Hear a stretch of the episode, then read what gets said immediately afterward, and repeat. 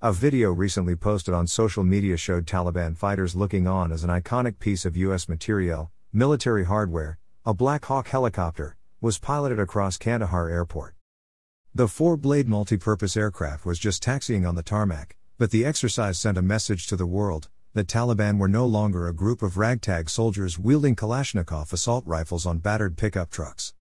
Elsewhere, since the fall of Kabul on 15 August to the hardline Islamist group, the Taliban's fighters have been pictured showing off a host of US made weaponry and vehicles. Some of them were seen in complete combat gear in social media posts and couldn't be distinguished from other special forces from across the world. There was no characteristic long beard, or traditional salwar kameez outfit, and certainly no rusted weapons. They look the part. They seized these weapons after troops from the Afghan National Defense and Security Forces, ANS, surrendered one city after the other. Some on social media said this made the Taliban the only extremist group with an air force. How many aircraft does the Taliban have? The Afghan Air Force was operating 167 aircraft, including attack helicopters and planes, at the end of June, according to a report by the US based Special Inspector General for Afghanistan Reconstruction, SIGAR. But it's unclear how many of those 167 the Taliban have actually captured. Satellite images of Kandahar Airport, given to the BBC by Planet Labs, show a number of Afghan military aircraft parked on the tarmac. An image from six days after the city was taken over by the Taliban shows five aircraft, at least two Mi 17 helicopters, two Black Hawks, UH 60, and a third helicopter which could also be a UH 60, according to Angad Singh, a military aviation expert at Delhi based Observer Research Foundation. In contrast, 16 aircraft, including nine Black Hawks and two Mi 17 helicopters and five fixed wing planes, could be seen in another satellite image taken on 16 July.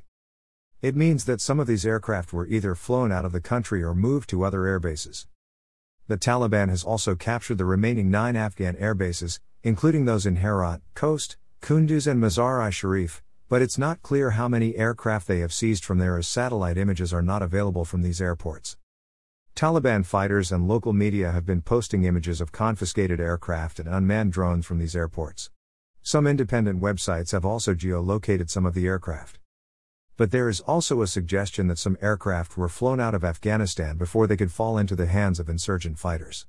Analysis of satellite images taken on 16 August from Uzbekistan's Termez airport shows more than two dozen helicopters, including Mi 17, Mi 25, Black Hawks, and also several A 29 light attack and C 208 aircraft, according to a Delhi based aviation expert who did not want to be named.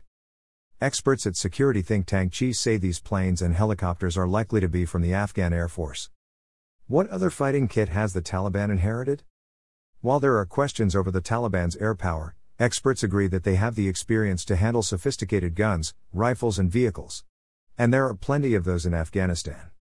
Between 2003 and 2016, the U.S. unloaded a huge amount of military hardware on the Afghan forces it fought alongside 358,530 rifles of different makes, more than 64,000 machine guns, 25,327 grenade launchers, and 22,174 Humvees, all terrain vehicles, according to the U.S. Government Accountability Report. After NATO forces ended their combat role in 2014, the Afghan army was tasked with securing the country.